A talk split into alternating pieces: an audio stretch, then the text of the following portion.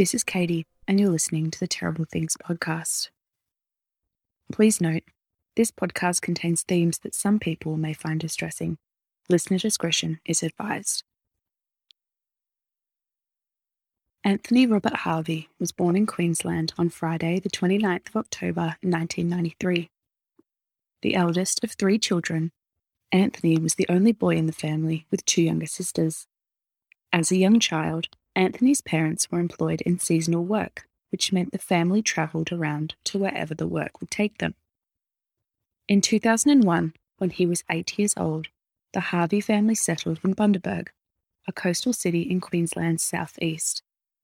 The family remained in Bundaberg for eight years when, in 2009, Anthony's parents relocated to Western Australia. Anthony remained behind in Queensland, residing in the city of Gladstone with his grandparents for a short time before following his parents over to WA. Anthony Harvey left high school only shortly before he would have completed grade 12, having been offered full time employment at the age of 17.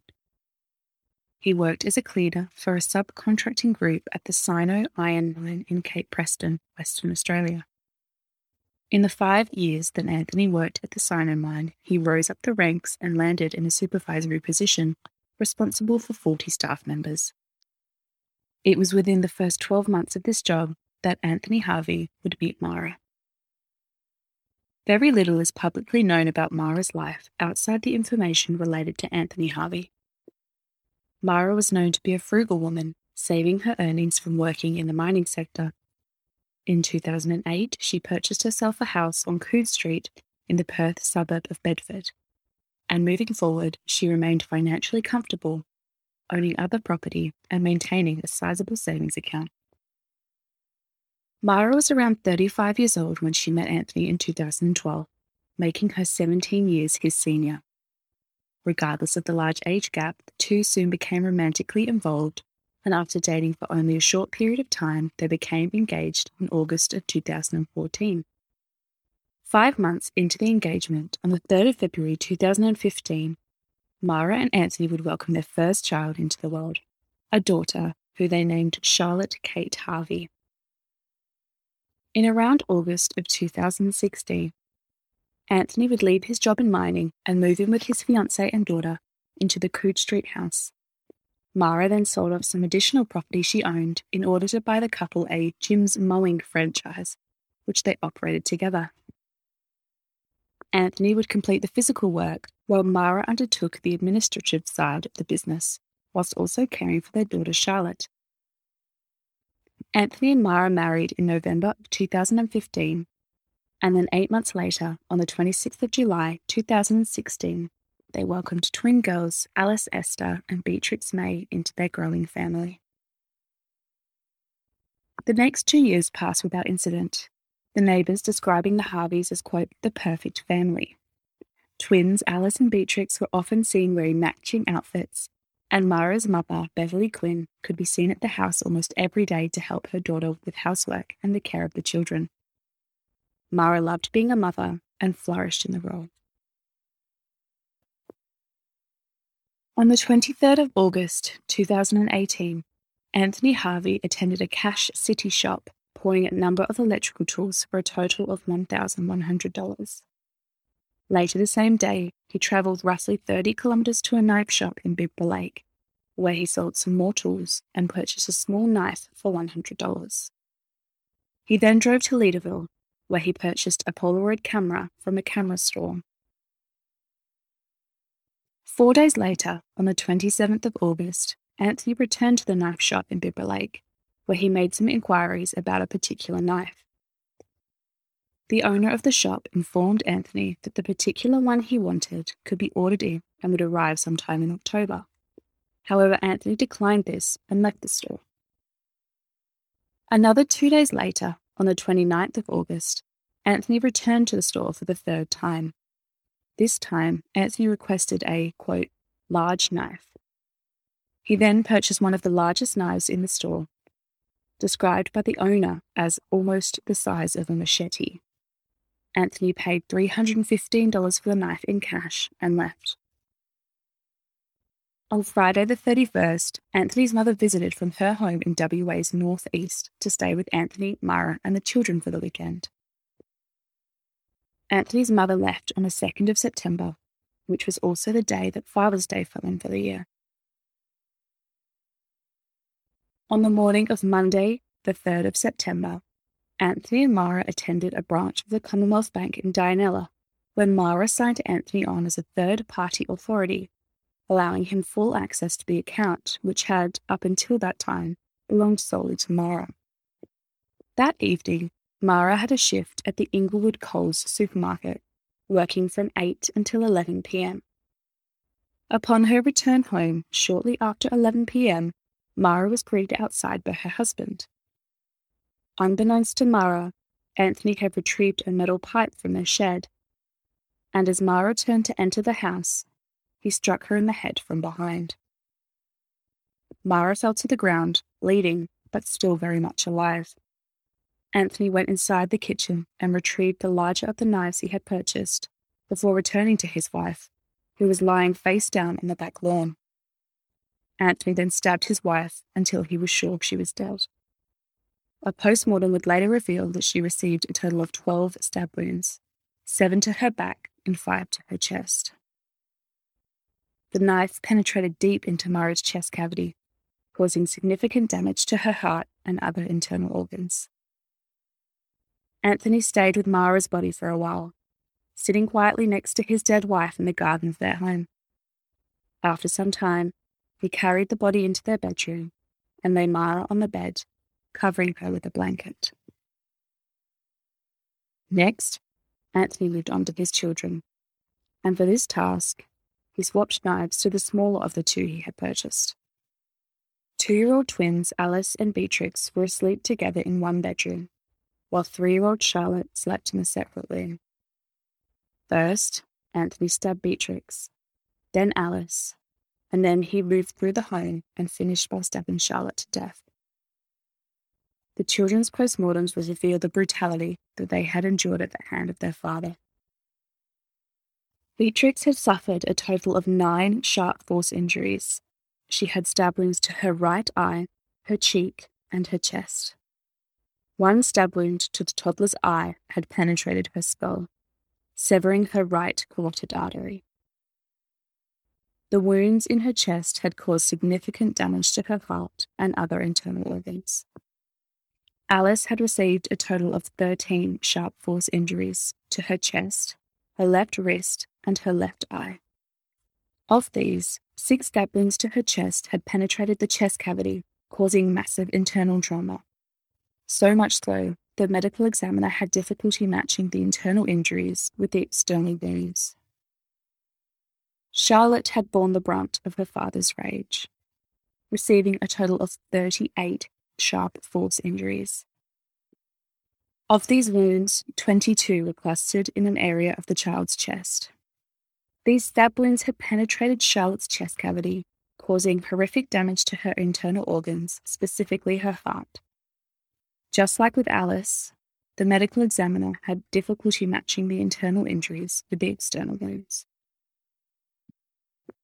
With his entire family now annihilated, Anthony Harvey finished off a bottle of wine he had opened earlier in the evening and had a shower. Knowing his mother in law would be over the next morning, he then began cleaning the blood from outside the home, so not as to alert her to the carnage that had taken place. Around 7 a.m. the following morning, Beverly Quinn arrived at the home, carrying a load of the Harvey family's washing in a large washing basket. Anthony met Beverly outside and offered his help carrying things into the home. As the two entered, Anthony retrieved the pipe from where he had hidden it in the kitchen and swung it at Beverly's head. Beverly fell to the kitchen floor, bleeding heavily from her head, but still breathing. And so, Anthony reached for the large knife again and stabbed his mother in law to death. Beverly Quinn's postmortem would reveal that the 73 year old woman had been stabbed approximately 14 times, all in the region of her chest. The medical examiner had some difficulty distinguishing the precise number of wounds, as they were clustered together and hard to isolate from one another. One of the stab wounds was so deep that it penetrated the entire chest cavity and exited through Beverly's back. Now exhausted from destroying an entire family, Anthony showered and then fell asleep on the couch, not waking until the following morning. Upon waking on the morning of the 5th September, Anthony left the house to buy a takeaway coffee and to quote, drive around for a while before returning to the home. Upon his return, Anthony made the decision to rearrange the bodies of his family members. He propped Mara up on the master bed and spread her arms wide. He then carried the bodies of his daughters into the master bedroom one by one and posed them in their mother's arms, giving the illusion that Mara was simply lying in bed, cuddling her children. Anthony then covered the bodies with a blanket before gathering all of the children's favourite toys and arranging them on the bed. He left Beverly's body where it lay in the kitchen of the home, simply covering her with a blanket. Later that same morning, Anthony drove to a convenience store where he purchased some flowers, which he placed on the bodies. In addition to the flowers, Anthony wrote notes, one addressed to Mara and one addressed to Beverly. To Mara, he wrote, quote, To my beautiful wife, I'm so sorry. I love you with all my heart I think I've lost my mind. Take care of those little girls like you always did. In the note to Beverly, Anthony wrote, quote, Beverly, I'm so, so, so sorry. You all deserve so much better. I love you. Oh God, I'm so sorry. Sometime on the 4th of September, Mara's boss from Coles had texted her, offering her an additional shift. This text went unanswered until the afternoon of the 5th, when Anthony called the store on behalf of his wife. Anthony apologized for Mara's lack of response, telling the store manager that Mara had injured her foot kicking a soccer ball, breaking two bones. Anthony explained that Mara was currently undergoing surgery to pin the bones, and this was the reason that Anthony was calling instead of Mara. The manager requested that Mara supply a medical certificate, and Anthony responded that that wouldn't be a problem. When he was later interviewed by police, the manager said that Anthony had seemed very calm. Later that afternoon, Anthony attended a car yard in Osborne Park, approximately eight kilometres away from his home. Anthony told the salesman that he wanted to sell his car as his business was failing and he was leaving to work up north. Anthony and the salesman agreed on $12,000, at which point Anthony requested cash. Anthony was told that this was not possible and agreed to a bank transfer. When he could not remember the password to his bank account, the salesman suggested he call his wife for the password. Anthony agreed and stepped outside for a short time before returning, claiming he couldn't get through. After further discussions about a cash check, the salesman again suggested that Anthony call his wife to which he responded by saying, It's a bit complicated. After finally deciding on a cash check to be collected the following day, the salesman offered to give Anthony a lift home. Anthony instead requested a lift to a nearby shopping centre, telling the man that he was meeting his wife and daughters for ice cream. Later that evening, Anthony arranged to meet up with a man who was selling his vehicle on Gumtree. After a brief inspection, Anthony agreed to buy the car and paid a total of $3,200 in cash on the spot. The following day, September the 6th, Anthony returned to the car yard and collected the cash check. He then went to a pawn shop where he sold some jewelry for $1,000. That same day, Anthony transferred approximately $29,000 from multiple bank accounts into the one that Mara had signed the third party authority for. On the 7th of September, Anthony went to a camping store where he purchased three 20 litre jerry cans. That night, instead of returning home to sleep with the decaying bodies of his family, as he had done up until this point, Anthony drove to the coast and slept in his car at Hillarys Boat Harbour. Anthony was seen leaving the car park the following morning around 8 a.m., driving to a bank where he withdrew $29,500 from Mara's bank account and a further $9,500 from her credit card account.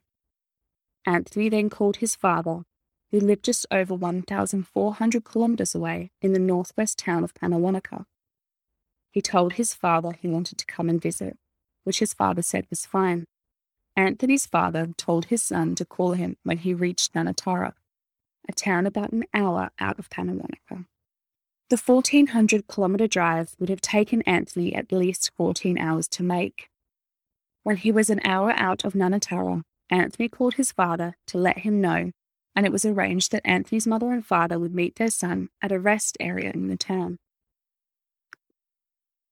At roughly 11 a.m. on the 9th of September, Anthony pulled into the rest area in Nanutarra and met with his parents.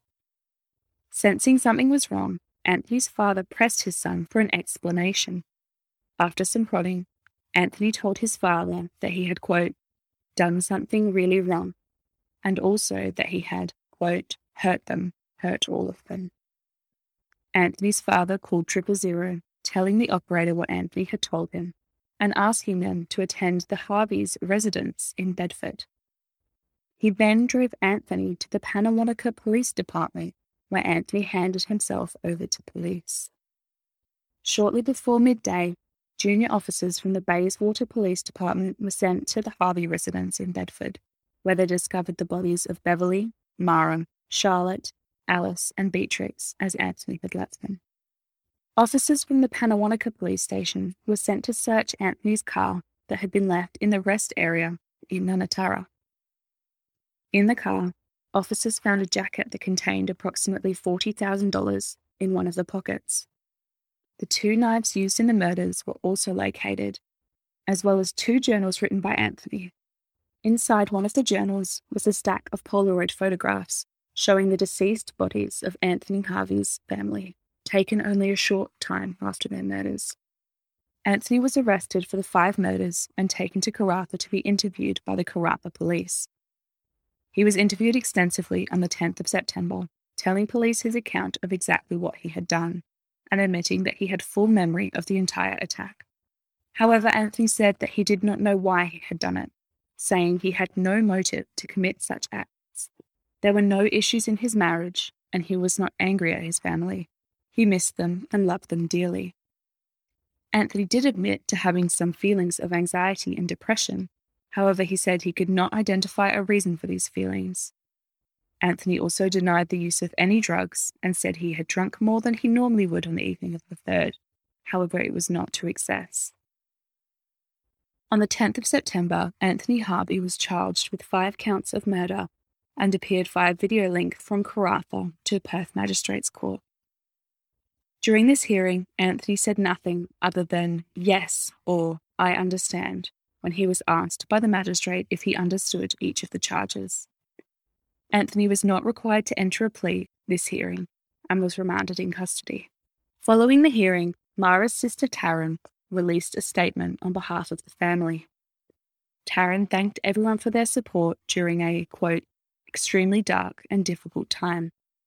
She went on to say, quote, There are no words to explain the emptiness and loss that we are feeling. Taryn described Beverly Quinn, her mother, as a kind hearted, caring mother and grandmother who was always there for her family, saying, She was very much family orientated.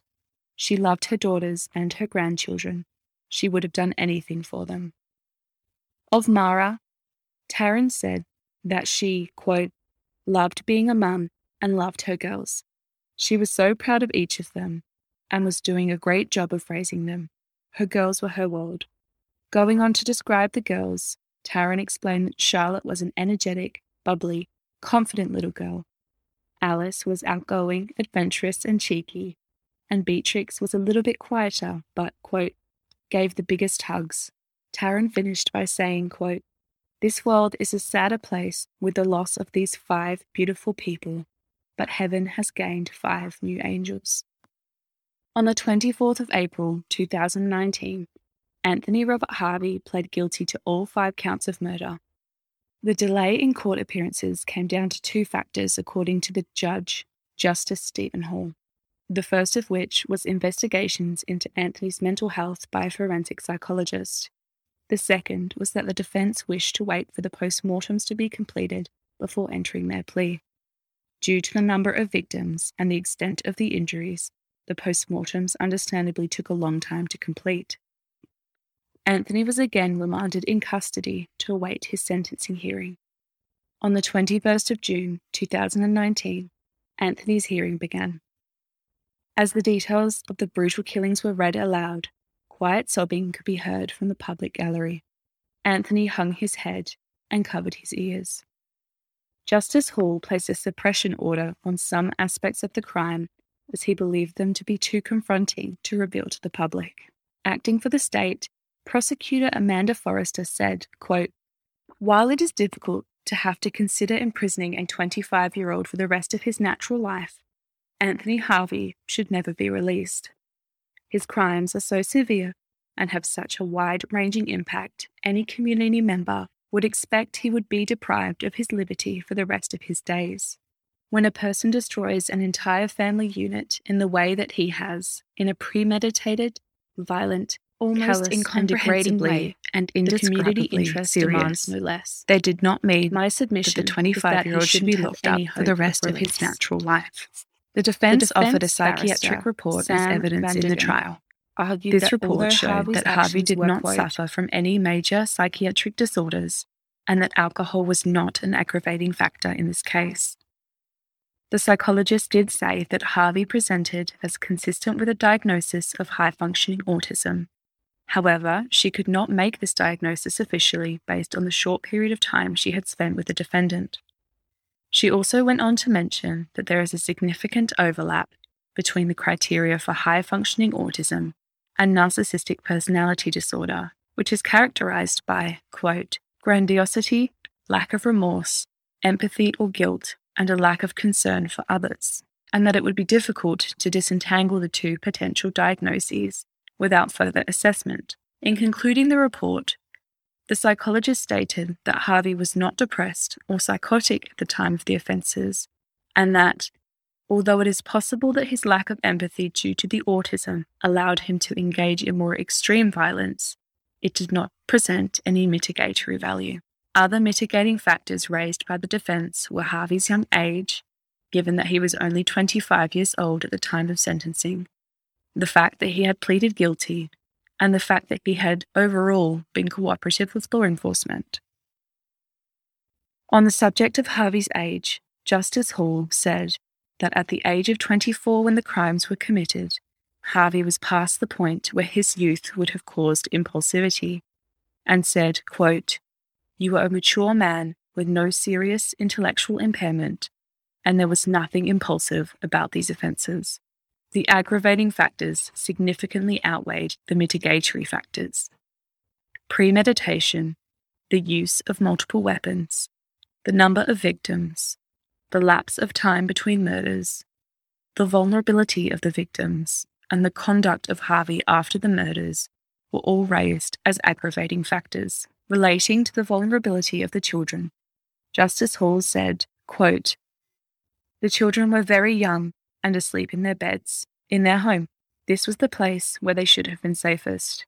They should have been able to trust their father to protect them. That is the most fundamental duty any parent has. You breached that trust and failed in that duty in the most extreme way imaginable.